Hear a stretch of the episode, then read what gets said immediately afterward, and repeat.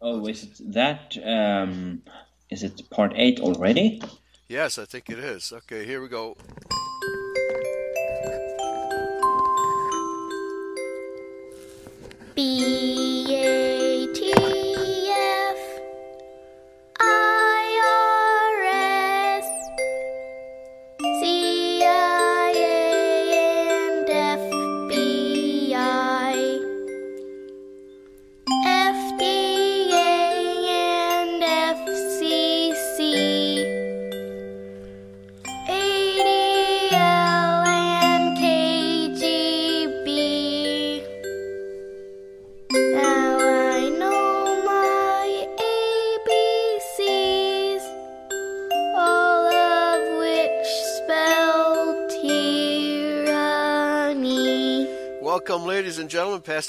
James here. This is Eurofolk Radio Bloodlines on the first day of November 2020 with the big election coming up uh, Tuesday.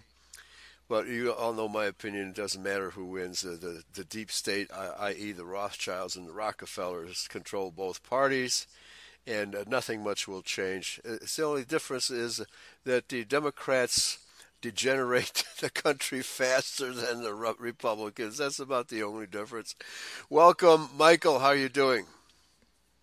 I'm doing uh, very good, Eli. Or we are swimming into in the lies right now. Yeah, so you, yeah, right. uh, you feel the you cannot even put on uh, I don't know anything, and you hear the lies just pouring out. It's and like and then I, I don't know about you, but I'm sure it's the same for you. But when you hear those lies, your spirit it is like it is an uproar. You f- I don't know why doesn't people feel this? Are their spirits so dead? It must be so dead in them that Yeah. they can listen to those lies. I can't believe because when I hear when I he, hear the truth um, about our people and um, you know the fraud, the, Bible, hoax of right? COVID, uh, I get rejoiced Yeah. in my soul because I feel ah that's exactly how I felt. Yes, amen. Uh, the the lies are like a virus for the soul, right? They make us feel sick, and that's what we're. By the way, uh, I'm trying to decide you know, this era that we're living in. I, I'm trying to decide whether to call it hoax time or sick time. maybe, maybe. Well, it's, it's kind of both, isn't it? We're, we're all being uh, told that we're sick, but it's all a hoax. So it could be hoax time, sick time, and I, I hate these time changes. You, you guys uh, changed back, you set your clocks back uh, a week ago. It just messes everything up, and uh, it gave me time to have breakfast, which I wouldn't have had otherwise. So I got ready for the show, and uh, it's part seven today, folks, on the series of the uh, Israelite origin of the Scandinavians. Okay, so I'll put the link into the chat room real quick. Fantastic article by uh, Mikkel. I think he's a Dane, if I'm not mistaken. And uh, uh, we'll, we'll just go ahead because uh, the, there's so much. Yeah, right. Hoax sick time, right? We're, we're sick of hoaxes, so call it what you will. Absolutely sick, sick of hoax, sick, sick, six hoaxes. There you go. All right. So, uh, Michael, just let's go right into it today. We're covering the dolmens. It's about halfway Yeah. through the article.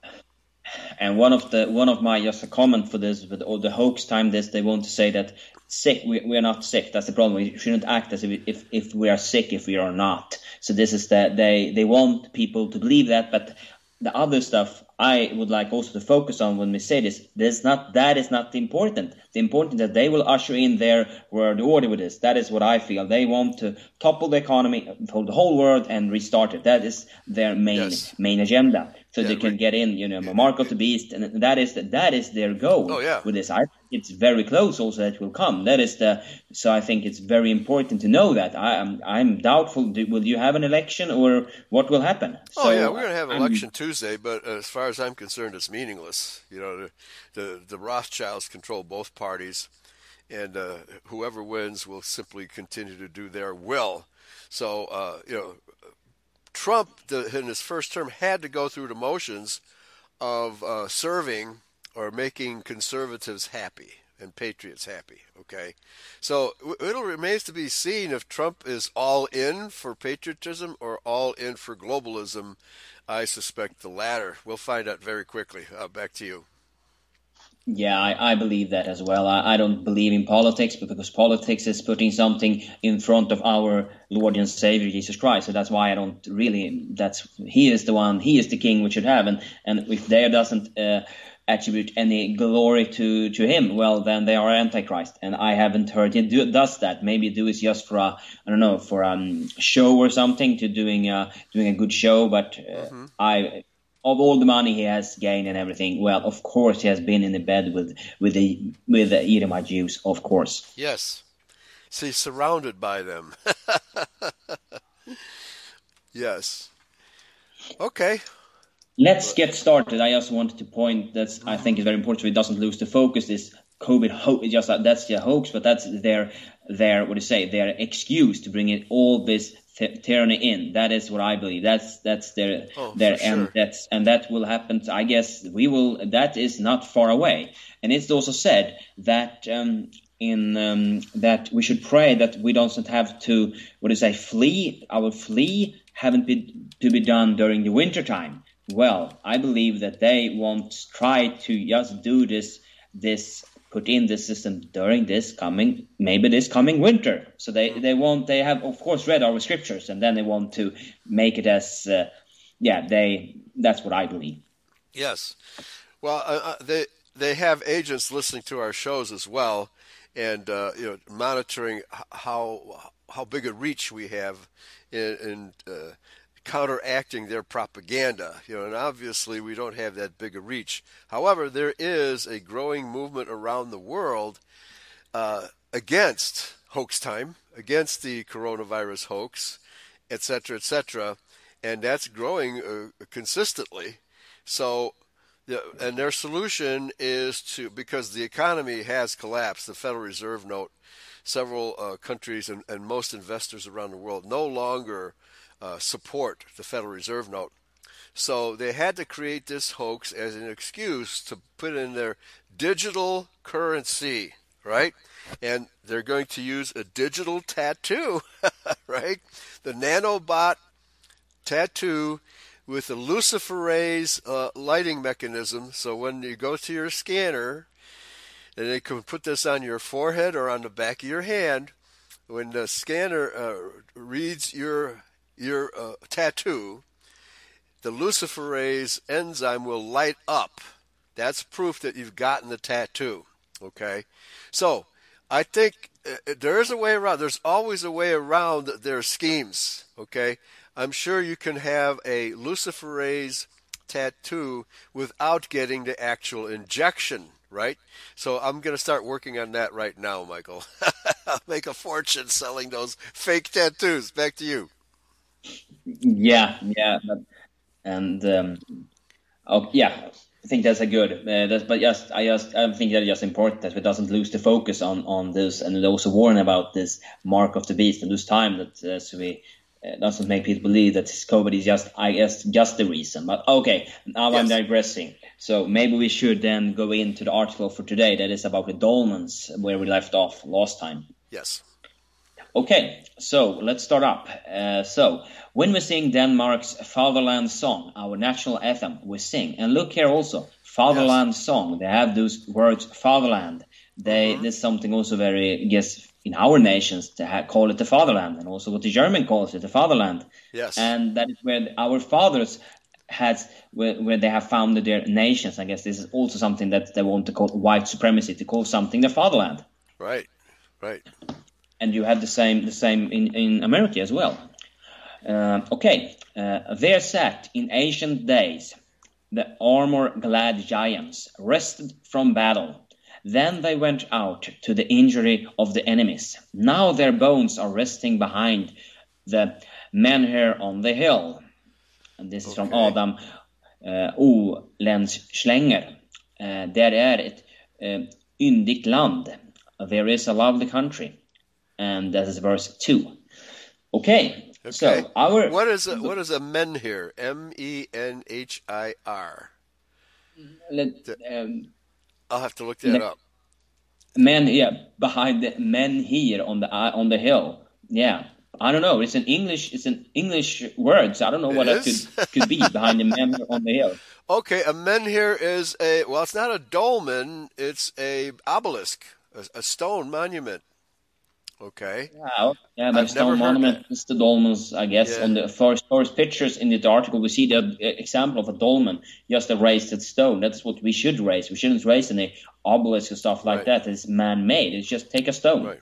Yeah. So the correct term is monolith. That uh, uh, menhir means monolith. Okay. So a, a big stone, standing stone. Back to you. Okay. Yeah, that sounds like a dolmen to me. Okay, let's continue.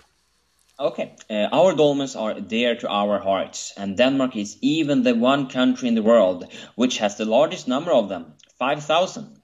Otherwise, they are primar- primarily found in su- um, southern Sweden, northern Germany, the British Isles, France, Spain, Portugal, and one other place, the promised Canaan land, in Palestine, and especially east of the Jordan River, and in the uh, Golan Heights, where the tribe of Dan lived, are still to be found more than 20,000 different stone monuments, and many of them are dolmens identical with those scattered all over Denmark.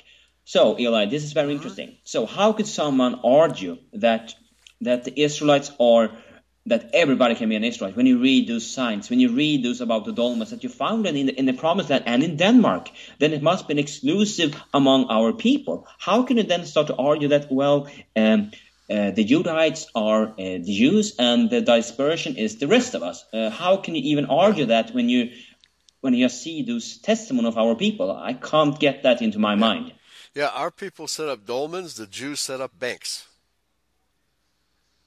Everywhere. Yeah, yeah, yeah, oh, yeah, yeah. That, Okay. That's their side. That's the difference. okay. Yeah, and they, they are not. And those dolmens aren't they also some kind of uh, for the seafarers and the travelers to know that they are on the correct path and they are on a path on on I don't know. Is that that or something? Well, that's interesting because uh, there still exists one of these standing stones on the uh, Arabian side of the Red Sea where Moses and the Israelites crossed over. That that dolmen is still there. Okay? But the one on the uh, Egyptian side somehow got uh, damaged or removed. I'm not, I'm not sure which, but there was one on the Egyptian side as well. So wherever our people went, the real Israelites, they set up standing stone monuments. You know, I, I believe Stonehenge is one of those as well because our people also set up stone calendars. Okay, where you can see the rising sun and on the equinoxes and the, and the solstices. Those those uh, St- Stonehenge and the other henges around the world are probably Israelite or some, in some cases pre-Israelite or Adamic monuments uh, for calculating the calendar every year. Back to you. Yeah, yeah. So this this is more signs of where our people are and who they are. This is more, I guess, historical facts, more historical records of our that bears for our people. And could this also be one of the examples where the stone is crying out about us? Because um, that is what, what it's doing now, I guess. Yep, the stones cry out. It's it's a reference to uh, archaeology. Yes, and this is also how how and that's for me people that still argue that this spiritual is right or or you know all this Judea I can't understand because they can't they are they haven't studied history I, I can't and some some some people are, are intelligent I don't know if they are just af- afraid of offending someone I don't know Right. Well, that too, but intelligence and knowledge are two different things. You can be very intelligent, but if you have the wrong facts, your intelligence is not doing anything for you. Yeah, yeah, that's a good that's a good point, and mm-hmm. and that is many of our people today. They are probably very would would use the word intelligent in the Rothschild Inc. system, but Right. are is this knowledge usable for them in this coming life? Uh, I bet to differ. Okay, let's continue. Um, to this day, the local Arabs still call the dolmens for Kubur Ben Israel. Okay, that is the graves of the children of Israel. That's interesting that they refer to Israel. Right. And the paths, uh, the uh, path path that the Israelites used to cross the Caucasus Mountains, uh, I forget what the modern term is, but they they still call it today. The locals still call it the Pass of Israel. So the locals remember the days when the Israelites passed through 2,700 years ago and came into Europe. Okay, and this is what we're tracing. We're tracing the path, and in this case to Scandinavia, that the Israelites took to Europe and to Scandinavia. The, the, the evidence is everywhere, and none of these people are Jews. They, they don't. These people don't practice Judaism. They practice Christianity, with is, is the true inheritor of the Old Testament. Back to you. Yeah, and the other one is just those Talmud is just uh, made up. It is just a perversion of, of, of the Mosaic laws because it doesn't follow them. They pervert them and do every time everything that's opposite of it. And the only way why they would read our text is so they can can can can turn it upside down 180 degrees. Right. Or use it against. Yeah. Now I've always thought of dolmens as being mounds but we could have, uh, you know, because I think of the standing stones as as monoliths and as uh, you know uh, obelisks and things like that. But uh, I think what we have here is uh, heaps of stones and individual standing stones. So either one, I guess, could be referred to as a dolmen. Back to you. Yeah, yeah, yeah, exactly. Yeah, those I guess is is what is it? Natural stones that have been ri- ri- right. written up yeah, exactly. it wasn't the same also with our altars. They were always in natural stone, so you didn't carve it out. We didn't do it any fancy. It was just a stone you put it on. Right. So, so the altar uh, that Moses and Aaron had at Mount Sinai consisted of stones uh, on, on, the left or right uh, as um, resting stones, and then a flat stone on top, and that was their altar. It wasn't carved; it was natural stones. Yeah, yeah, and that was also, I guess, one of the perversions that Alexander Great did when they had their altar, altars always were, I guess, very fancy. Right. And the same what we have today in the church as well, I guess. Mm-hmm. Yes, they do, especially in the Catholic Church and the Orthodox Church. The fancier, the better. Oh yeah, but that is that is idol worship. So I would say, and also they use false images. Don't offend our listeners. yeah, but that's why we're here, I guess. That's right. We're here to offend everybody. There you go. okay, sorry. Uh, there are to be found other types of dolmens scattered in other places of the world besides Europe and the Middle East, but they are different and um, scarce. The skulls and skeleton buried in the dolmens in North and Western Europe and in the Palestinian area are all for people of the long-headed Nordic type. Very good. Yeah, that is Even also very good.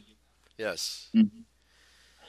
Okay, the Israelites of the Bible had a time honored costume of raising dolmens.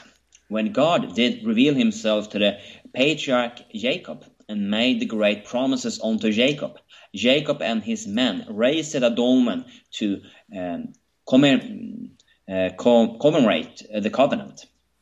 Um, and this is from Genesis 31 45 until 46. And Jacob took a stone and set it up for a pillar. And Jacob said unto his brethren, Gather stones. And they took stones and made an heap, and they did eat thereupon the heap. Yes, so here we see that they gathered stones, natural stones. It doesn't carve it out, it doesn't make it fancy, it is just natural stones. Right. Yeah, and they were still uh, what we would call well vagabonds is probably not the right word, but they were still traveling from place to place, and didn't have time to sit around carving stones, right? So that's why they just set up uh, natural stones, and then they moved on. And then maybe my my um, uh, unknowledgeable is this the stone that that also then all the queens in England has been crowned under this this stone that Jacob took yeah. or what's it, was this another stone that has been carried around and also then ended up in in England? Okay, well a dolmen, yeah, I don't know if the that the stone of scone, as it is called, the the, the stone that Jacob rested his head on uh, when he slept. Uh, whether it was left there as a dolmen. No, I think they carried it around with them. Yeah, the Israelites carried it around with them, and that's how it eventually wound up as the coronation stone for the kings and queens of Ireland, Scotland, and England. Yeah. Mm-hmm. Okay. All right. Okay. Uh, so here we have the Moffat translation uses the word um, cairn, where the King James uses uh, an heap, and this gives a more full pictures of what it was that Jacob and his men erected. This has not simply been small stones, as the Bible tells that such, such stone monuments should stand as a sign for many thousand years ahead. This must have been a very large dolmen and must have been made up of many rocks. Yes, this gives the more credible uh, what you said that that Stonehenge could be one of those dolmens. That's it. That's right. Yeah, and cairn is simply the uh, Gaelic slash Celtic word for it, and uh, you know it means a heap. But usually now these days, since these heaps of stone have been uh, covered with dirt and grass, you know when I hear the word cairn, that's what I think of. I hear a a monument or a heap or a mound better the mound builders because we have mounds here in america as well built by the same people okay the mound builders is the, who they're referred to and uh, my research here of the american mounds is that they were also built by israelites who had come to america as long ago as 2000 bc okay so uh, the tradition, uh, Hebrew inscriptions abound here in America, especially in Tennessee, uh, New Mexico, Illinois, Michigan, etc. We have lots of places in America where these Hebrew inscriptions and mounds uh, are everywhere. Okay, back to you. Yes, and what I when I hear the word heap, it is sounds like for me uh, something that is um, I don't know. It's just uh, small, something small though. When I hear Yeah. the word heap, Yeah, a pile, know. a pile of stuff, a pile yeah, of pile of stuff. Right. Okay. Yeah, and then they in Sweden translation, I have to look that up. They use the word um, and det tog, let's see. Och Jakob sa till sina fränder, samma tillhop stenar. Och det tog stenar och gjorde ett röse och höll och måltid där på röset. So the word röse, and that's also mean like a, I don't know, yeah, röse. That's something also kind of heaps. Yeah, it's just uh it's Okay. and you can yeah, I can also find the yeah, that's the word you use here anyway. I don't know if you understood the other part I read. Yeah, yeah. So there's the, the different dialects and uh, the different languages of Israel can vary greatly. okay, excellent. Let's continue. All right, let, us Okay. let's let's get on that heap and pontificate. Please continue. So, yeah. Yeah. Yes. When the children of Israel under Joshua crossed the Jordan, whose water God divided, Joshua let the children of Israel gather twelve rocks, one for each of the twelve tribes. And Joshua tells the children of Israel the purpose of this.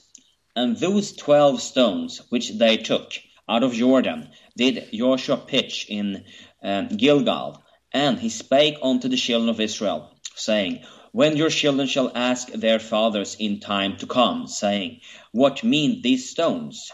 Then ye shall let your children know, saying, Israel came over this Jordan on dry land.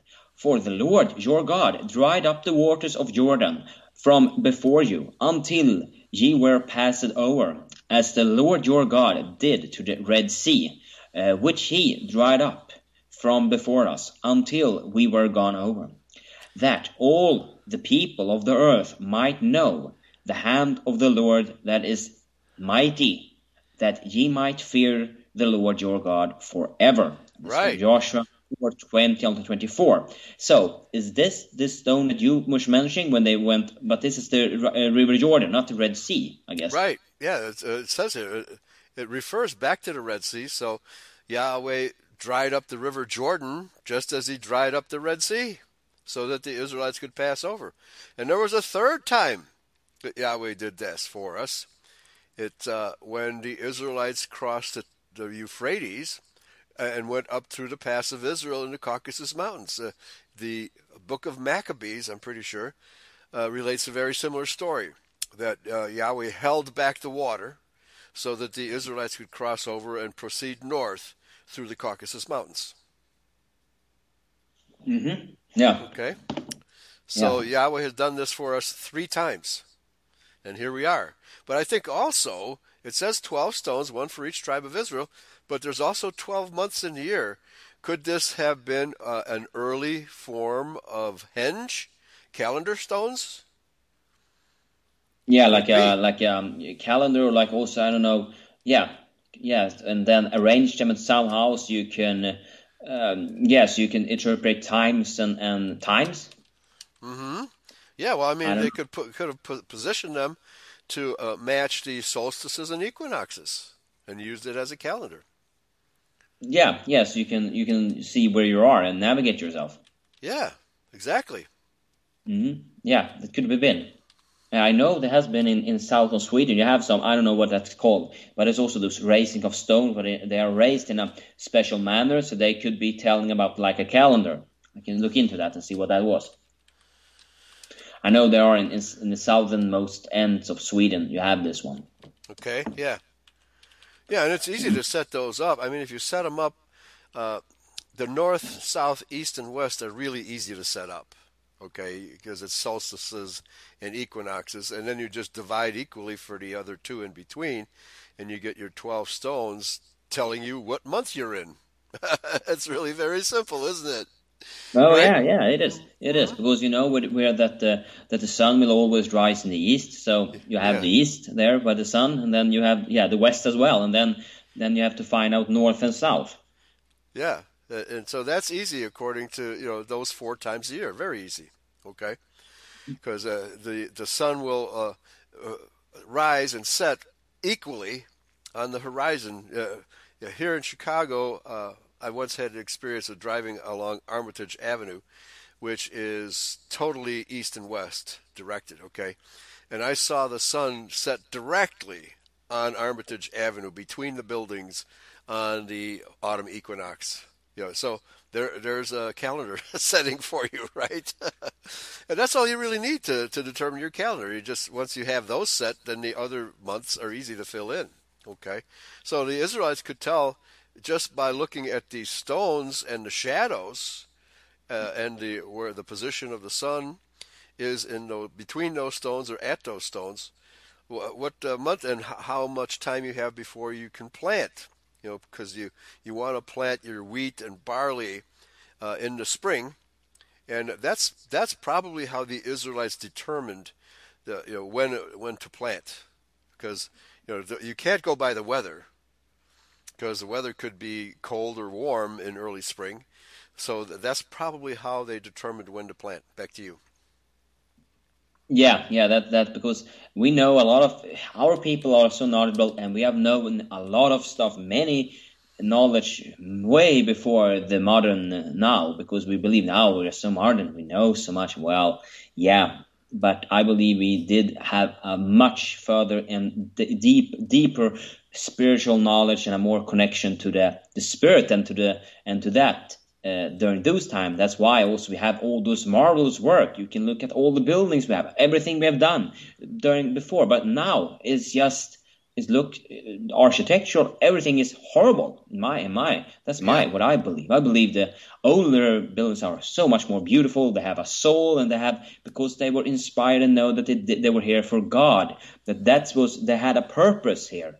Everything Yes. didn't um, go around money, you know, all this. It didn't, didn't. That wasn't important stuff. Okay, uh, the the word Gilgal literally means circle of standing stones. Okay, that's what it literally means. And I'm trying to find out if that monument still exists. Okay, so I don't know if if that has been demolished or you know, those stones have been moved. Apparently, uh, they have not been located, but uh, you know th- there must be some evidence of the, the existence of those stones. There has to be. All right, back to you. So Gilgal, where he pitched it, that means the circle, the circle, of Circle. stone. Circle of standing stones is the meaning of the word Gilgal. Yeah, that sound. I mean, that to me also sounds like, as you said, uh, um, that is, yeah, um, interesting. Yeah, circle of stone. That could be the, their first uh, calendar because now they when it entered into the promised land, Yes. you know the time. Okay. I'll bet Uh, uh, you by uh, what do you call it? Uh, using a, a satellite image, you could probably find a place where those that circle of stones existed. Okay. If- Yeah. Don't don't you don't- think that the usual one has tried to hide that one? They know what it is. They probably put a cloud Oh, or yeah. something about it. Right. Yeah. the the Jews would want to uh, destroy that monument, right? Yeah, yeah. They But believe that they're- Yeah, but there Uh. is a, like a kind of uh, commemorative site in Palestine. Uh, whether it's the correct one, I'm not sure. Okay, so but they know where Gil where Gilgal is. There's no doubt about that. Okay, Yeah. Yeah, Right. they they have digged that up and then they buried it so we doesn't know Could what be. it is. could be. Yeah, They hide stuff for us. Right. Okay, I'll see if I can That's- find out. You know, for next week. Yes, Okay. interesting. And I will look see if I can find out this one you have in Sweden. You have the same one. If that's maybe the same stuff with twelve stones, it could be. Maybe I can do some search on the show.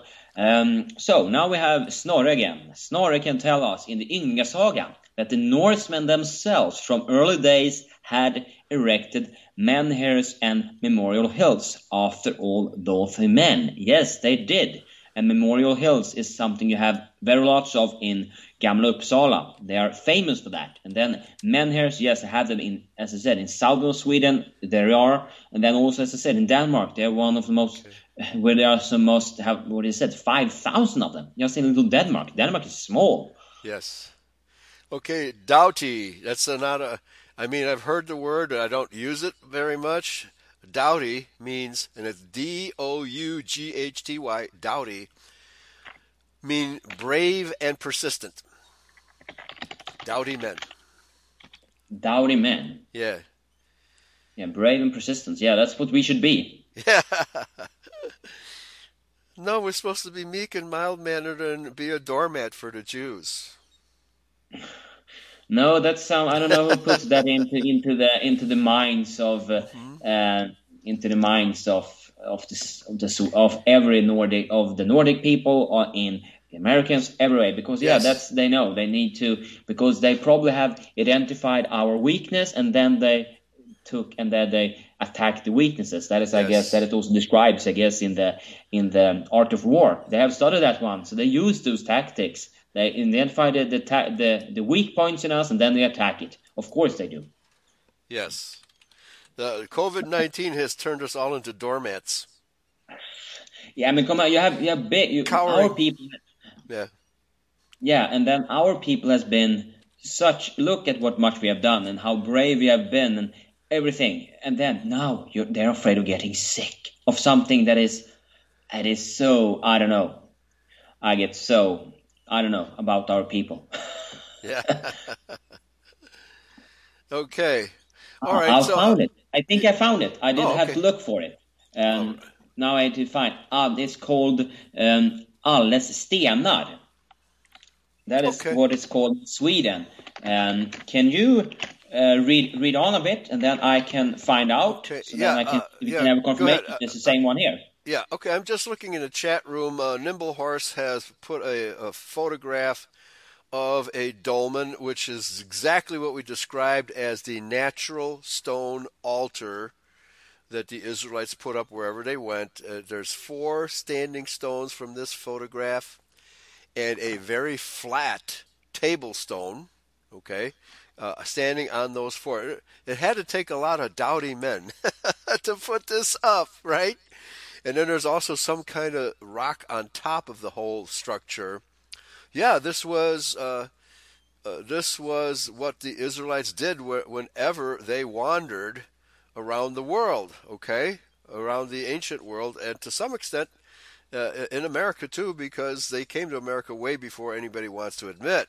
Okay, and he says cairn is the Irish pronunciation of the Hebrew Q R N. And of course, ancient Hebrew did not have vowels, so kern, meaning a horn, which a cairn resembles in appearance. Okay, so a, but you know, it, it, could be a standing stone such as this, uh, a single stone. Uh, it could be a dolmen here, as we're pictured a four-legged table, or maybe it's a three-legged table uh, assembly. But it's always made of natural stone. And then uh, I think we could also count the calendar stones as dolmens as well, but they're arranged in in a particular order. And, and we found just found out that the Hebrew word Gilgal means exactly that. Okay, and uh, Caucasian 78 says that the uh, tale of the drying up of the Euphrates River is in Second Esdras. Thank you very much. Okay, so uh, you need me to pick up, are you back? I'm back. I'm sending you an art, an, a little link to the Okay. where you see this this monument. If you look on it, there you have a monument you have in Sweden. It's called um, Ales stenar, and it's, it consists of 59 stones that is placed in like an. If you look at the pictures at it, it looks like it has some kind of arrangement that is not coincidence. They have raised it in this time, Right. And they have is and each stone supposed to weight weight five tons. Yeah, five tons, huh? Okay. Yeah. Yeah. And is is like 67 meters long and 19 meters wide. So that is uh, you have those stone settings all over Europe. Yes, yeah, wherever they were. And there's a picture of two uh, humans, look like Adamites, standing next to one of these stones, and uh, they're about the height of uh, maybe four to five feet, uh, but most of them are a little shorter than that. So who knows how big they are under the ground? So wow, it's quite a monument here. I'll put the link in the chat room for people to look at. All right, please continue. Yeah, yeah let's continue then. Um, okay, the Bible most assuredly tells that the Israelites in the Old Testament days erected dolmens, but prophetically, the Old Testament also points ahead to the ten tribes, who in their exile will erect dolmens and um, megalith as mark of their new territories. Yes, the dispersion. Here we have the dispersion. If anybody has a doubt who the dispersion are, or the bad translation, Gentiles, they are dispersions. Right. Sorry. The context will shed light upon the ten tribes, but in itself, the prophecy is this Set thee up waymarks, make thee high heaps, set thine heart towards the highway, even the way which thou wentest, turn again. O Virgin of Israel, turn again to these thy cities. And that is Jeremiah thirty-one twenty-one.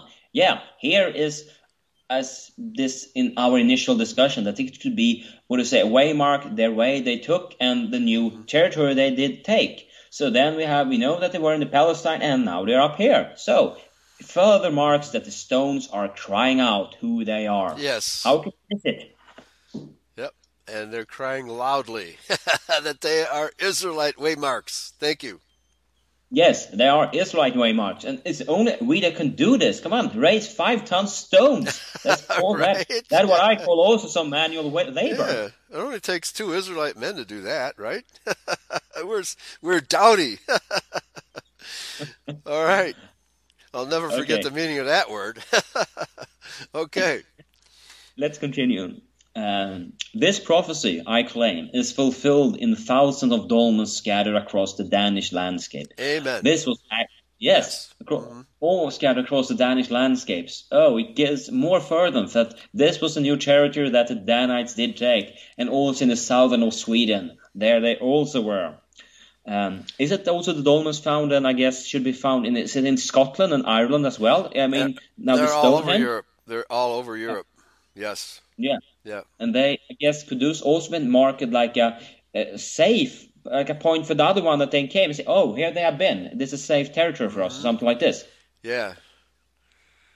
to show yeah, their Je- way. Jesus slept here. right? you can turn them into tourist attractions. Actually, they've done Yeah. that wherever they could. Uh, Stonehenge is the, one of the biggest uh, you know tourist attractions on the planet. Oh yeah. Mm-hmm. And now in the who who's built them? Probably Yeah. the Danites. Oh, uh, are you, can you imagine two Jews trying to move a stone like that? the four foot weaklings that they are? No way. all about all They're about dowdy. labor. Jews are not dowdy. Okay. Mm-hmm. This was actually the belief of two of the great medieval rabbis when they wrote their commentaries to Jeremiah chapter 31.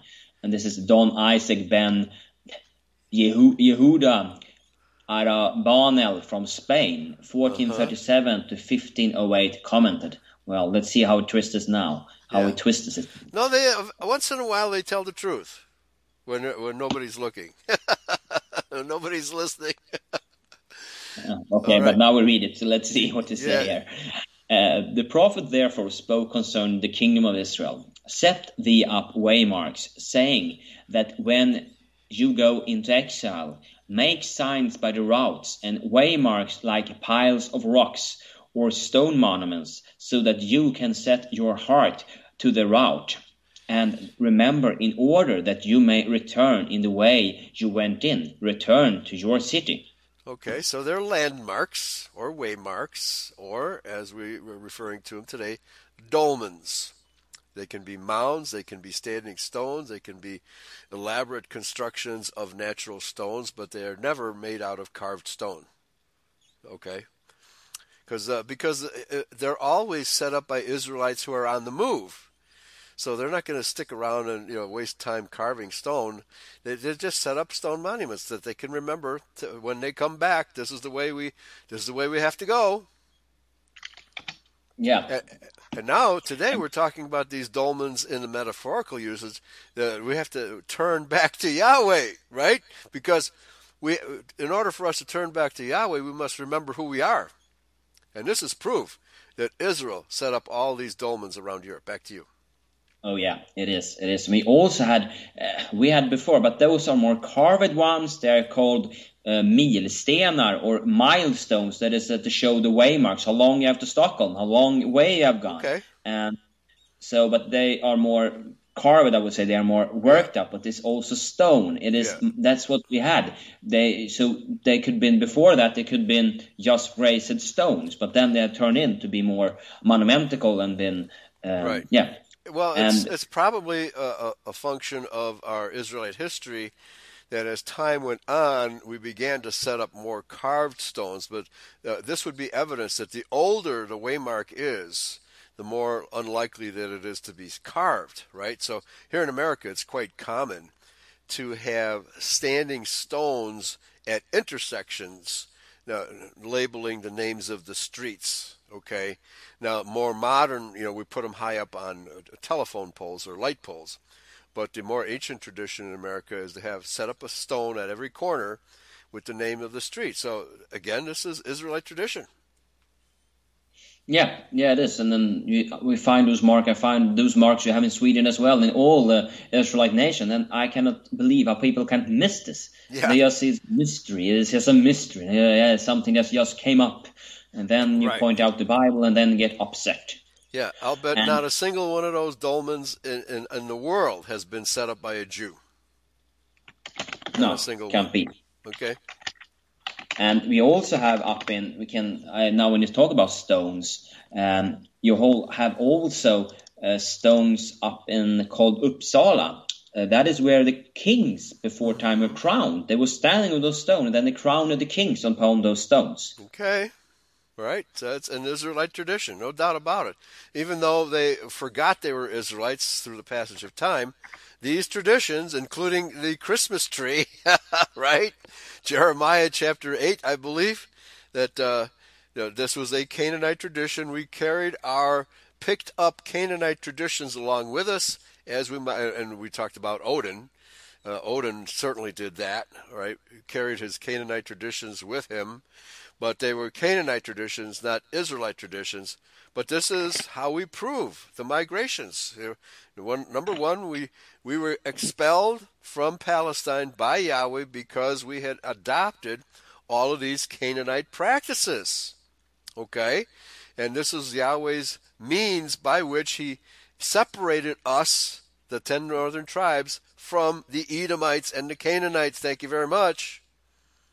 And Mm, forced us yeah. to go into Europe. Back to you. Yes, that's what we know. We tried, just to dig up all those evidence of who we are and to to get the spirit going to our people to see who they are and Yes. all this interesting uh, old history that they, they find so interesting. And here we're giving more traces where it come from. And same, this stone I was telling about, they are called Mora stenar. And that was where we crowned our kings. Also an Israelite tradition, but they didn't know it by then. But they had that with them. Yes. And so there's a little map here for those uh, who, who aren't seeing the visuals that we're giving in the chat room. Uh, there's a map of dolmens, uh, the uh, how should I put it, the frequency of dolmens around the world, but, but it's almost exclusively the Middle East. So you have Palestine with a whole bunch of dolmens. Then you have the northern face of Africa as it hits the Mediterranean, lots of dolmens there. And then you, you really start seeing, I'm not sure if the Caucasus uh, shows any here. The authors might have uh, missed that. But then you come up into Europe, the, the coasts of Spain and the France and Germany, uh, Ireland, Scotland, and I think you would call it. Uh, oh yeah, that's the um, Jutland, the Jutland Peninsula, full of dolmens, and of course, Jutland is Judaland. So again, where our people settled, that's where you find the dolmens. Back to you. Yeah, can also we see also you have some in, in north in north uh, northern Africa, I guess. Isn't that also where you have those ancient city that they formed after the yeah they that yeah. when they left Palestine? What was called Cain? What was the name on this uh, city that they did form in this places? I can't remember the name right now though, okay. but it was an, an ancient Israelite city. Can you maybe? Well, yeah, there was Alexandria. Alexandria was where many Judahites settled in Egypt, okay? But uh, the Israelites wandered across the southern uh, southern uh, shores of the Mediterranean Sea as they migrated west, and uh, you know, so there were a lot. They built a lot of cities, and the people who are today known as the Berbers are an Adamic, you know, they're white skinned, blue eyed, red hair, blonde hair, etc. People who still live there and they yeah. speak a la- their language. Berber is very similar to Celtic or Gaelic, very similar. Okay. Yeah, I, I thought about this. Is it the name of it Carthago, Carthago, something like that. oh, Carthage, that? Carthage, yes. Carthage, yes, yes, there it was. Yes. Okay. Yeah. Okay, so here good. we have some more. Um, I guess French. Uh, David uh, Kimchi from France had a previous written um, set yourself up waymarks, Jeremiah 31. This was directed to the community of Israel, that in the generations when they would be exiled, they should set up waymarks such as piled up stones or stone monuments. The purposes of these monuments was to mark the path. Yeah, just a second confirmation, I guess, of that. Yes, yes. Yeah, by the way, uh, there's talk in the chat room about um, uh, stock, uh, stock trader Dan and I started our series on uh, from Genesis to Revelation. We did our first live show yesterday morning, but uh, Paul hasn't set up the archive uh, site for it yet. And so as soon as he do- does that, I will post that show, and all future shows will be uh, listed in the archives. The, when you go to EurofolkRadio.com, you click on Show Downloads and that will list all the archived shows that we've had set up over the years. Okay, so uh, so that's going to be a new category, Genesis to Revelation, and also I'd like to announce that Rick Tyler is going is planning on doing a series every day of the week. It's going to be a weekday one-hour show. Uh, I imagine it's going to be called the Rick Tyler Show, and uh, you know he'll be doing uh, probably uh, Israelite history and politics, current politics, on most of those shows. So I'm looking forward to that. Okay, back to you. Mm-hmm. Okay. Okay. Um, let's then continue. Good that you get Rick Tyler. I have, I have not listened to it, but uh, his I guess also an identian uh, yes. pastor. Make America white again. All right, that's uh, his slogan. Yeah. That's his slogan. Yes. Now you sound racist, uh, Eli. How, can, oh, how no, dare you? Not another racist. Oh. All right. Let's continue. Uh, okay. This was the verse, the prophecy isolated. But in its context, the entire chapter which it is found will shed enormous light matter. Okay, promises. Okay, you're, you've been fading in and out uh, just moments ago. Uh, please, where are you? I'm uh, uh, I'm a bit lost here. We you just quoted the um, uh, Yehuda Abarbanel. David and, Kimchi. Oh, David Kimchi. Okay, you're at David Kimchi. Very good. Okay. Uh, the promise mentioned in this Jeremiah chapter 31 speaks of a new covenant and are in themselves quoted in the New Testament. And the question is, my child coming in good to you? Okay, all right. So you're still breaking up. Let me read this. Uh, what, what you just. Hopefully, it'll uh, get back to normal when I'm done here. David Kimchi from France, 1157 to 1236. Whether he's a Jew, I don't know. Had previously written, quote, Set yourself up waymarks, Jeremiah 31. This was directed to the community of Israel that in the generation when they would be exiled, they should set up waymarks such as piled up stones or stone monuments. The purpose of these monuments was to mark the paths, unquote. And that's quoted from Yair, Yair Davidi, Ephraim, page 143, 2001. Yair Davidi is an Israeli Jew who teaches that the ten tribes still exists, and he documents that as well. Uh, but he also teaches that the Jews are Judah. So on, on that score, he's absolutely wrong. Back to you. Yeah. Okay, now the sound is better also, I guess. Okay, very good. Okay. Um, let's continue. This is uh, on the just uh, every pulpit in Denmark. It is proclaimed that this new covenant is the covenant of Christ from um, Golgotha, which Christian confirms by the Holy Communion. Okay, very good. hmm Yeah, the entire chapter starts. At the same time, says the Lord, will I be the God of all the families of Israel, and they shall be my people. Okay, and Jeremiah continues and says that this is the same people who in former times came out uh, of the wilderness in Sinai. These families of Israel shall dwell in the north country and at the coast of the earth, but shall return unto God as a great assembly. Young's literal translation. Okay, now Or- here the word return does not always mean return to Palestine. It means return, return to Yahweh and His law. Okay? And we have to know who we are for, in order for us to do that. Back to you.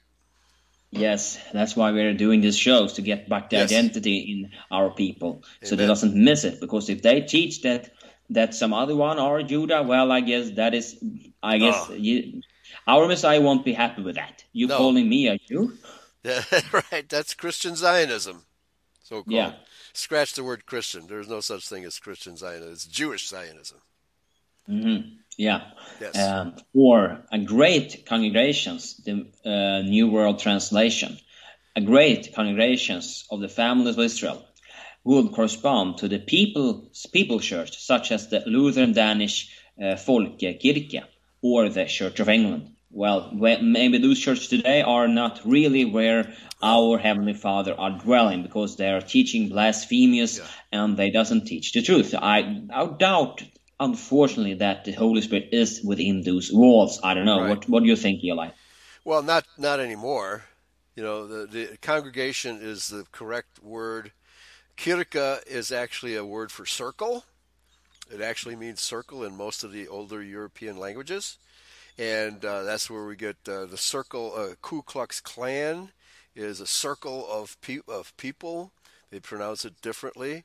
So, um, yeah, the Folkekirke was of the Israelite folk originally, but these churches, so-called, are no longer purely Israelite. They have invited all races and uh, and uh, pagans and Jews and Arabs, Muslims and uh, Satanists, uh, and given them the pulpit in these latter days. So, uh, the, but they, they are not congregations of Israel anymore by any means. Back to you. No, they doesn't teach, teach the truth. So then, uh, yeah, the the Holy Spirit is gone. Maybe there are people in there that are of good heart and that will get out of there. But that's that's I guess our tips Yes. for them to get out of those churches because that will that's a sure way to finding damnations. Yeah. Amen. I believe. Yeah, by the way, uh, Ku Klux Klan means circle of family. That's what that means. So probably a lot of uh, these circle um, monuments were used for religious cer- ceremonies by the Israelites, probably for hundreds of years. hmm Yeah. Okay. Okay, uh, let's uh, let's continue then. Um, Ephraim was both the tribe of Ephraim itself, which which should become a multitude of nations, Genesis 48:19, and which today is called the United Kingdoms. Ephraim was also a generic term for the ten tribes as a whole, as Ephraim was the leader of the ten. Uh, next, Jeremiah speaks of Ephraim being as um, situated in the isles afar off. Yeah. Yeah. They shall come with weeping and with supplications will I lead them. I will cause them to walk by the rivers of waters in a straight way, wherein they shall not stumble. For I am a father, father to Israel, and Ephraim is my firstborn. Hear the word of the Lord, O ye nations, and declare it in the isles afar off, and say, He that scattered Israel will gather him, and keep him, as a shepherd doth his flock. And this is Jeremiah 31 9 until 10. Yes, this is in reference to the to the British Isles, I, I presume. Yes. Well, let me go back to uh, our discussion of Odin, which is a little uh, earlier in this document from 2 this is Zechariah 8:13 Thus saith Yahweh of hosts in those days it shall come to pass that 10 men shall take hold out of all languages of the nations, even shall take hold of the skirt of him that is a Judahite, saying, We will go with you, for we have heard that God is with you. But above, and, and then later in Zechariah 11, 15, 17, as we're talking about 10 men, which in context here obviously is the 10 tribes, 10 exiled tribes, not lost, exiled. And Yahweh said unto me, Take unto thee yet the instruments of a foolish shepherd, who uh, Michael Krag identifies as Odin. For lo, I will raise up a shepherd in the land which shall not visit those that be cut off, neither shall seek the young one, nor heal that is broken, nor feed that standeth still, but he shall eat the flesh of the fat and tear their claws in pieces. Woe to the idle shepherd that leaveth the flock! The sword shall be upon his arm, and upon his right eye. His arm shall be clean dried up, and his right eye shall be utterly darkened. And we discovered that Odin had his right eye put out. okay? So the ten men of Zechariah are the ten exiled tribes. Back to you. Yes, the dispersion. They're not the Gentiles, so that Amen. that's a bad translation. It is. Yeah, and here also when we read, He that scattered Israel will gather them. So our Heavenly Father had scattered Israel, He will also gather them together. That's how I interpret that. Yeah, yeah. And that does not mean back in Palestine. In fact, the prophecy that Prophet Samuel gave David said, uh, "You, your people, your descendants will reassemble elsewhere, not in Palestine, elsewhere." Back to you, Yeah, and that elsewhere is in North America and Yeah. in Europe. Northern Europe, uh, uh, all of Europe, exactly. Okay. Yes, that is where we resettled in those beautiful places that are so beautiful, but Yeah. unfortunately we live under so much lies. We just, oh, yeah. No, Let's no more beautiful place on the planet than Chicago, which means stinking onion. Stinking and- onion, it's yeah, and, and- and the muddy, the dirty Chicago River.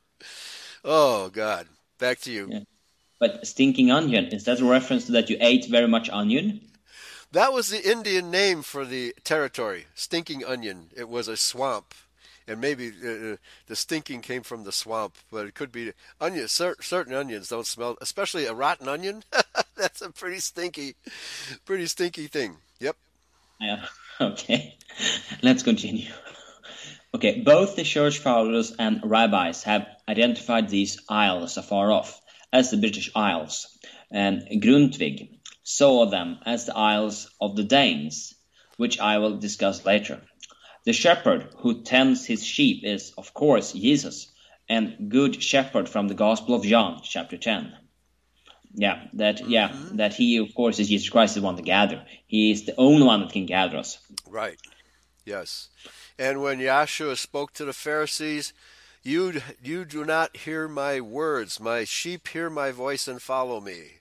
Direct you know, challenge to the Jews to follow him, which they will never do. Back to you. No, so they can't they can't be Israel at all because it doesn't follow him. That's so right. that's further proof of it, and and you get thrown in jail if you try to preach Christianity in in, in Israel today. Amen.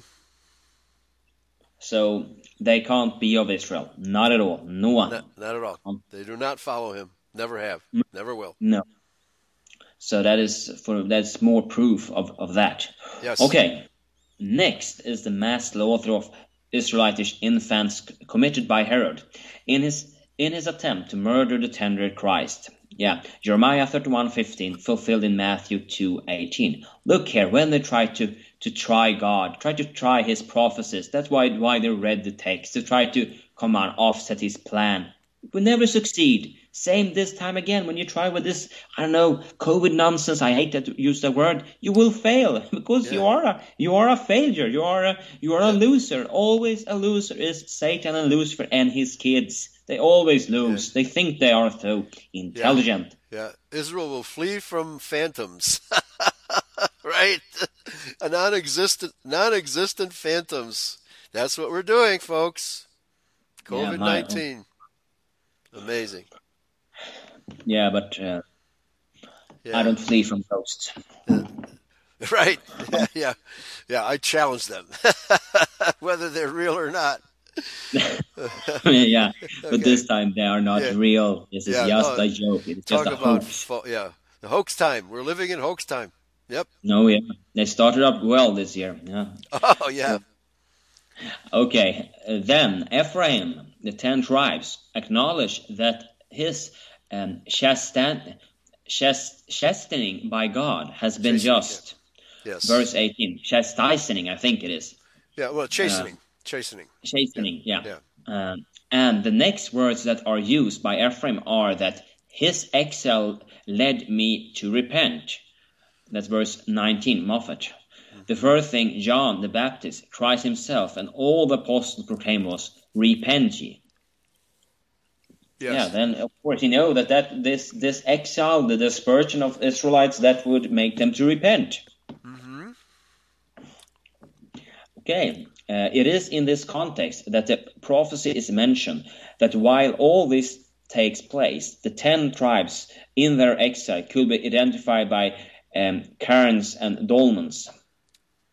Very Yeah. good. Cairns and dolmens. Yeah. Let's continue. So, in the following verses, it is expressly in the land of Judah that they shall use the speech that God will bring them back from captivity. That's Jeremiah 31, 23 until 24. That's New International Version. The following verse, For I have um, satiated the wear- weary soul, and I have re- replenished every sorrowful soul. That's Jeremiah 31, 25. And Lord Jesus fulfills the Gospel of Matthew 11:28 by letting it be a prophecy of himself. Yeah. Now it's interesting. I have replenished every sorrowful soul, which means those Israelites who are dismayed at our condition, our degenerate and uh, uh, reprobate condition, and he will. But it doesn't say he will replenish the non-sorrowful soul. I mean, if if you're not upset by the state that that the world of Israel is in today, then you don't know who you are, and you don't know that the law still applies, and that uh, we are sorrowful because so many Israelites fail to observe His laws and His ways. Back to you.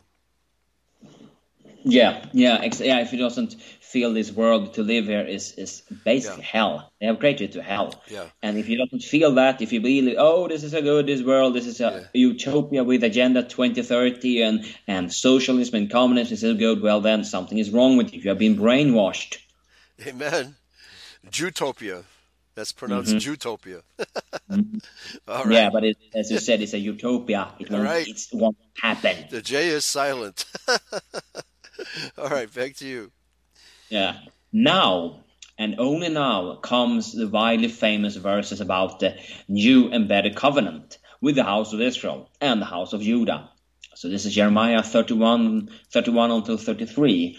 Behold, the days come, said the Lord, that I will make a new covenant with the house of Israel and with the house of Judah.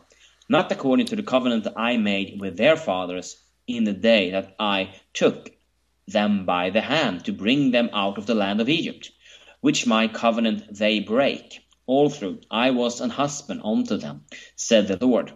But this shall be the covenant that I will make with the house of Israel. After those days, said the Lord, I will put my law in their inward parts, and write it in their hearts, and will be their God, and they shall be my people. That happened at the Feast of Pentecost, 33 AD. Yes, it did. Okay. And write in their hearts. That is, yeah, we have the laws in our hearts. We know what is right and wrong by that. That is, Yes, if you listen to the Spirit. Because I guess a lot of our people have missed that. To listen to the Spirit, they only walk in the flesh, what feels good all the time, but it doesn't listen to the Spirit. And when it's upset, when it's uproaring, I can't, uh, that's, yeah, that makes it easier to follow the Spirit. You know, when it's uproar, uh, don't do it, because the, Yeah. the uproar will cease them. That's right. That's right. It doesn't say that my people will o- obey my law from this point on. It just it just says that I will write their my law on their inward parts and write it in their hearts. It's still up to them uh, because they have free will to do or die. right? So you either do the law or you die. That's the way it works. Yeah, but yeah, the only free shows shows you have here, I guess, is to being a slave to the satanic uh, Oh. Luciferian system or a slave to your Messiah Jesus Christ. Shows today who you want to follow. Right. For me, it's easy to show who to follow. Yeah. And you will have a much happier life if you follow as a servant of Yahshua rather than a slave to mammon. And Yeah. boy, is there a lot of slavery to mammon going on in the world today. Man, it's lo- loaded with it. 99% of the po- world's population is totally enslaved by the Rothschild banking system. No doubt about it. Yeah, they are. So maybe using the word slave to your Messiah Jesus Christ, maybe not the proper word, but still, you have, you have to. Sh- that's your what you chose between to being a disciple of Jesus Christ or being a slave. That's Yes. what you will be under the system. That is correct. Yep. Yeah, um, most of the uh, uh, instances of the word, I forget the word, what the word is in Hebrew, translated as slave is incorrect. It's usually servant. It usually means servant or indentured servant. You know, those Israelites who had committed a crime and then had to indenture themselves to pay off the uh, debt they owed to the person they victimized. Okay, that is often translated as slave. That is not correct. An indentured servant is not a chattel slave forever. He he will be set free when the debt is paid, or will be set free at the jubilee. Okay, so there's a, big difference between servant and slave, and the King James version and many other translations retain the word slave, and uh, so that makes Christians falsely believe that slavery is uh, you know acknowledged by or, or approved of by Scripture. No, it's, it's indentured servitude. The big difference between the two. Yes, it is. Yeah. Okay, uh, Okay. let's continue then. Uh, the promise about the new covenant is quoted in the epistle to the Hebrews in the New Testament, taken straight from Jeremiah chapter 31. Yeah, epistles to the Hebrews Okay, was to the Right. Israelites. As the name tells you, they are the ancient Hebrews. The Israelites are the ancient Hebrews. uh, no, it's the epistle to the Gentiles, Yeah, right? yeah the, the dispersions. right, exactly. Yeah, uh, Okay. it's yeah. It's, substituting the word Gentile with dispersion is good. It, it's almost always the correct translation. Yeah, yeah, it makes it easier. Otherwise, Gentiles then flock in Yeah. everybody into that one. that's right. That's And that is not what we're doing here. linguistic trickery. Yeah, Yes, Alright. it is. So, it could not be more em- emphatic that the new covenant was with the house of Israel, the ten tribes, and the house of Judah, the two tribes, with the important difference between the house of Israel and the house of Judah, being that only the house of Israel should have the new covenant written on their hearts, meaning being magnetically attracted to this new covenant. Well, that doesn't sound correct. Didn't No. the Judahites also get it? yeah, yeah. Right. Now, maybe, because he's probably thinking of Judah as Jews, right? He still makes that equation. No, the uh, all twelve tribes. Uh, that that prophecy includes the house of Judah and the house of Israel. Okay. Hmm Yeah. But the house of Israel, the ten tribes, were the only ones that were divorced. Okay, so let me just r- repeat the first part of the statement. Behold, the days come, saith Yahweh, that I will make a new covenant with the house of Israel and with the house of Judah. All right, clearly with both houses. Back to you. Yes, it's both. So Yes. the written it on both our hearts, not That's uh, right. Okay. Yeah. The former chairman of Indre Mission, Christian um, Bartholdy, describes these promises as the most wonderful promises in the entire Bible, and that they expressly were directed to the ten tribes. In the large Bible commentary of the 1950s, collected by some uh, of that of that time's great Danish theologians, Pastor Bartholdy wrote that these promises unto the ten tribes never have been fulfilled because you believe that the ten tribes had vanished and were gone for good. No, Uh-huh. they're not. Right. They have forgotten their identity. That's what the Jews also teach that the ten tribes vanished or inter interbred with other races and disappeared that way.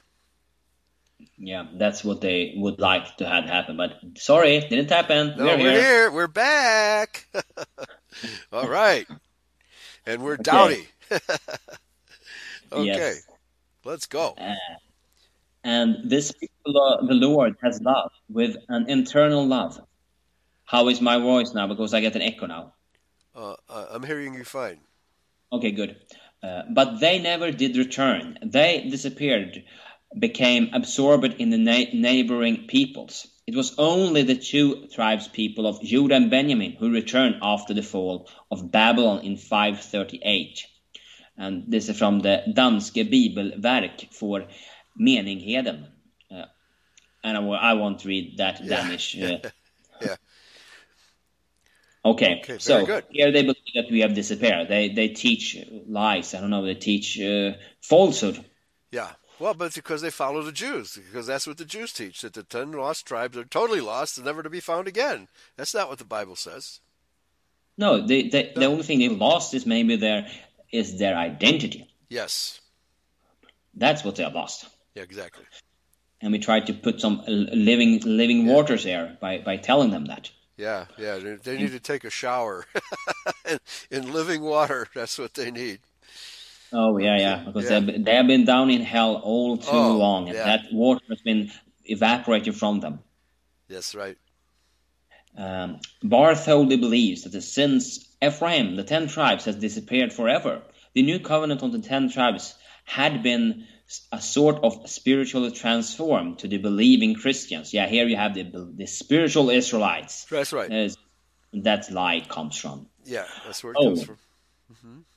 Oh, if only Barthold had seen that when he preached the things at the meetings in Indre missions, he was looking directly at, it, at the found ten tribes of. Israel. You have eyes, but you cannot see.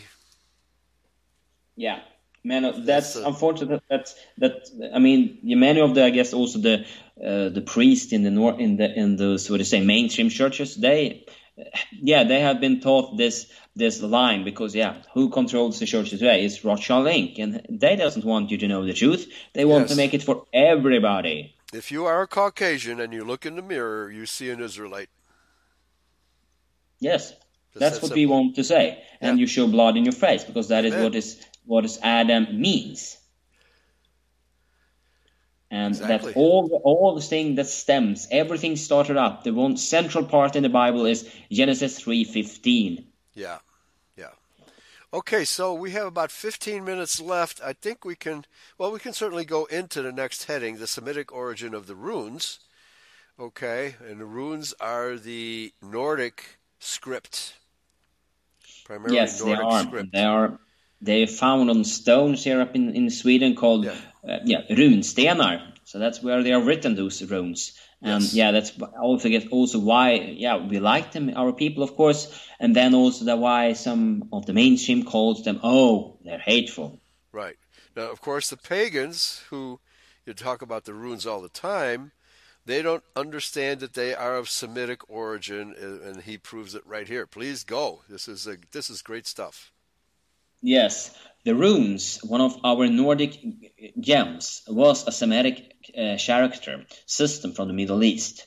This was shown by the linguistic in Semitic language, Dr. Phil Kjell Aartun from Oslo, Norway.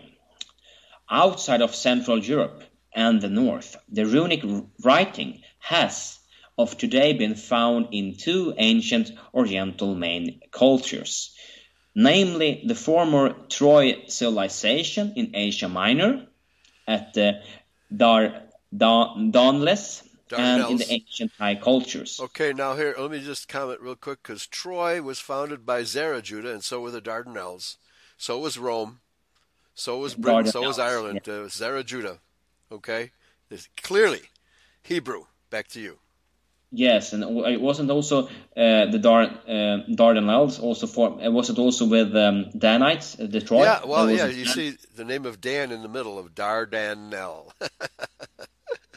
Uh, was- that was Yeah. too too that was too close for me. yeah, right. It's it's it's uh, bookended by by other uh, symbols, so you, you missed it. All right, Yeah. this is good stuff.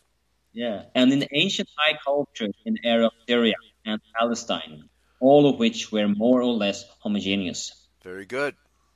Mm. And this he did write in runer i Yeah. kulturhistorisk sammanhang Yeah. on Now you, 13. you have to you have to understand this is a very uh, courageous statement by a linguist because at this point in time, the whole academic world and the whole Judeo-Christian world falsely taught that Jews were the only Semites. Okay, and it, now of course that can't be true because uh, the Shemitic people descended from Shem. Okay, and since Abraham was a Shemite, and the uh, children of Ishmael were therefore Shemites. The Indo-Aryans were therefore Shemites, and of course, uh, Abraham, Isaac, and Jacob, the Israelites were Shemites. All these people, it was a great number of people, all spoke Semitic language. Okay, and all these were Aryan in appearance, which he's going to get to in a later section. but We won't have time for that today. Yeah, so please continue. Yes, when the runes first appear in Troy and in Syro-Palestine area, the runes are already a fully developed sh- um, character system, which to begin with was meant to express an Eastern ancient language. Hebrew. It should be emphasized Yes. that the runes from the Middle East are identical with the older rune character in the North and in Central Okay, Europe. all you pagans, pay attention. Pay attention. Yes. Okay. Please In continue. regard to the origin of the runes, they have such striking similarities with Semitic sh- character that the runes cannot be derived from the Latin alphabet, but rather from Semitic. Amen. This was the conclusion of Jürgen um, Kronbang, Odense University. Yeah. Now, given that there's actually, I mean, this is just scratching the surface. The evidence that uh, all of these so um, uh, Ogham, Nordic runes, Celtic, Gaelic, etc., etc., even German and English, our origin, the uh, the character, the alphabetic figures that we use are all derived from Hebrew. Every single one. Every single one. In fact, Aleph Bet, the first two letters of the Hebrew alphabet, put them together, it means alphabet. Okay? That's where we get these words from, because our language is a Semitic language, and the Jews borrowed this language from us because they were pagan uh, Canaanites in, in the days we're talking about here. And of course, we had to co- converse with these people. They had a very similar language, but they, they got it from us, not vice versa. Okay, back to you. Yeah, and then, then perverted by using Yiddish. Yes. Okay, there are available such historical accounts which render um, probable larger uh, immi- immigration into Denmark, approximately the year seven, no, no, zero, by culture people from the Black Sea area, Okay. as well as of culture plants of near Oriental origin. Um, near Oriental origin, some there must be the dispersion, but coming from different places, maybe Black Sea area. Could that? Yeah, this is the dispersion that comes. Yeah, exactly. It came to you know because our people, you know, when they crossed the Caucasus Mountains, they basically crossed on the east side of the Black Sea, but many settled all around the Black Sea and the sea. I think it's the Sea of Aral, if I'm not mistaken, to the, to the east of the Black Sea on the other side of the Caucasus Mountains. That's where the Scythians settled. They were also Israelites, okay? But they took a more easterly than northerly route than the people we're talking about now. But they were all Mhm. Israelites, okay? Back to you. Yes. The runes and the Old Norse may have arrived here with this people. I find it both interesting and almost symbolic that the ray, our national grain for daily bread, seems to have followed the same route as the runes in my uh, hypo- hypothesis, Very namely interesting. Yeah. from the Near Orient to southern Russia and Middle Europe, where it made a longer halt, only to reach us here in the older Roman age. Okay, and wherever the Israelite people went, they brought agriculture with them. This cannot be said of Jews. Absolutely not. All right? Back to you. Yes. So this is också by Jörgen and his runers uh, härkomst och medbyrd from uh, um, Sällskap för nordisk fi- um, filologi. Okay, written 1996 until 1997. By the way, it says the year zero. Uh, I forget, was this the uh, time of Odin? Or did Odin come a little earlier? Didn't he come a bit? Uh, yeah, he was a bit earlier, wasn't he? But I think that could be because I have read also that Odin did bring this text with him. That was something he brought. So I believe that could be. I believe the time of Odin or one of the Odin, who it could be. right, but I that's believe right. he was not a prophet. Odin. Yeah, yeah. Okay. Okay. Yes. Um, okay, here we have also something from uh, in Blekinges äldsta runskrifter. Yttringar av nordvästsemitisk fruktbarhetskult. Um, Karlskrona, Sweden, 1998. Okay. And det, det blekingeska runors hemligheter. Uh, Karlskrona, Sweden, 2001. Örjan Svensson did reveal the close connection between many rune inscriptions and Old Hebrew and the Old Norse and Semitic languages. Uh, Svensson demonstrate how many rune inscriptions give a new and astonishing meaning when they are read from the right to the left. Interesting. Yeah. Yeah, Yeah, as well- in Hebrew. As in here. Now, one of the interesting things, the word Gael is Laeg spelled backwards. Now, remember that the Hebrew was written right to left, and then there was a new script, oh, a Boustrophedron, which was employed by both Hebrew writers and Greek writers. In other words, instead of writing right to left, they went down one line, wrote left to right, went down another line, wrote right to left, back back and forth. That's Boustrophedron, and so you can see many new words would uh, have developed from this process. Okay, so the word Gael is actually Laeg, and I forget what the word Laeg means in Hebrew, but it's obviously one of these words that was uh, created by uh, writing from left to right. Back to you. Okay. And not left to right, as in the North. Yeah, no, virtually all languages today are written left to right. Uh, I think Hebrew is the only exception the way the Jews do it. Okay, they never got the memo to to change the direction. Back to you. Yes.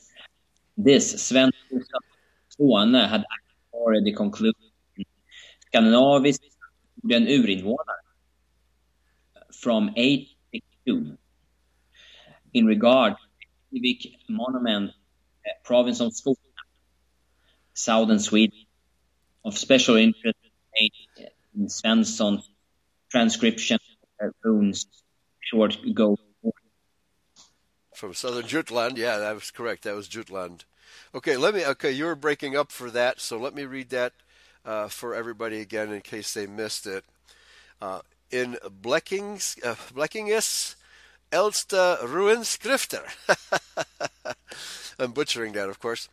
Orjan Svensson did reveal the close connection between many rune inscriptions and Old Hebrew. You were still coming through loud and clear when you read that, but then you started to break up. And the Old Norse and Semitic languages. Svensson demonstrates how many rune inscriptions give a new and astonishing meaning when they are read from left to right and uh, the right to left, as in Hebrew. And not from the left to right as in the Norse languages. So I think this change was actually created by the Greeks. And Greek is Hebrew. Greek is based on Hebrew, folks. This Sven Nilsson of Scania had actually already concluded in Skandinaviska Norden ur Invernera from 1862 in regard to the Kivik monument in the province of Scania, southern Sweden. Of special interest to Danes is Svensson's transcriptions, mis, uh, mistype here, of the runes in the short Golden Horn from southern Jutland. Okay, so the Kivik monument. Michael, are you familiar with that Kivik mon- monument? No, not when I, I have a look up what that Kivik monument could be. But that's probably something with runes, something regard. I can have a look what that could be. Sky. Well, southern Sweden is where your, most of your cities and towns are. Correct. That's where uh, Uppsala and uh, you know your bigger cities are in the south because it gets so cold when you get up north. You hardly have civilization. So, uh, so Scania. Are you uh, familiar with the province of Scania? Skåne, yeah, that's the most southern Skåne. part of um, of um, okay. of Sweden. I'm not so close there. I'm more to uh, in the middle. Was in oh, Stockholm okay. and Uppsala is more in the middle. Stockholm, okay. All yeah, right, oh, so... I see what it is. It's kind of a uh, yeah, it's runes and it's like a yeah, it's uh, yeah a lot of runes. It seems to be rune uh, raised stones with inscriptions. Okay. So dolmens with inscriptions. Very good. Yes. Okay. That's what I would say. This. Uh, so the Kivik King's grave. So it's it's graves. Sounds like it. Okay. Okay. Should we continue then? Yeah. Yeah. We're almost uh, done with this section, and we're about three minutes before the end of the, of the show. Yes, so Svensson restored runes from Golden Horn in the Hebrew Aramaic meaning and translated it into modern Swedish. Outstanding. Wow, that's that's fascinating. I'd love to see that stone. okay. So, quite a number of people have, by the way, noted the similarity between the golden horns and the Old Testament shofar horns, which were uh-huh. used by the Israelites, for instance, at the temple of King Solomon. All right, very good. So, so that finishes today's show, and we are um, uh, finishing the section called the Semitic origin of the runes. By the way, here in America, just south of Albuquerque, New Mexico, is the Ten Commandment stone, which are inscribed in Paleo Hebrew. They were discovered in the mid or late 1800s before any linguist knew that there was such a thing as Paleo Hebrew. Okay, so that is an original monument of Israelites inscribing the Ten Commandments on a rock near Albuquerque, New Mexico. It is a state park now in New Mexico, but you still have to get permission to see the site because many people have gone in and tried to deface it because it's proof that our ancestors were here in America uh, at least 3,000 years ago. Okay? So all right, Michael, thanks. This is a great. Uh, we need to get in touch with Michael Krog, and and uh, you know maybe have him on, uh, come on with us. And uh, if if he's still alive, I believe he still is. Okay, so we need to get in touch with him because this is excellent, excellent research. I mean, wow. You know, and only and only a Swede or Dane can come up with this kind of stuff. You know, I would not be able to do research in any of these languages, right? I could do research in German, but not in Swedish, Danish, you know, or Norwegian, etc. Okay, or Dutch for that matter. all right. Okay, Michael, thank you. Praise Yahweh, and see, we'll see you next week. Thank you very much for joining you, and blessings to you all. Amen, brothers and sisters. Stay tuned later on for Voice of Christian Israel. Yahweh bless all of you. Amen.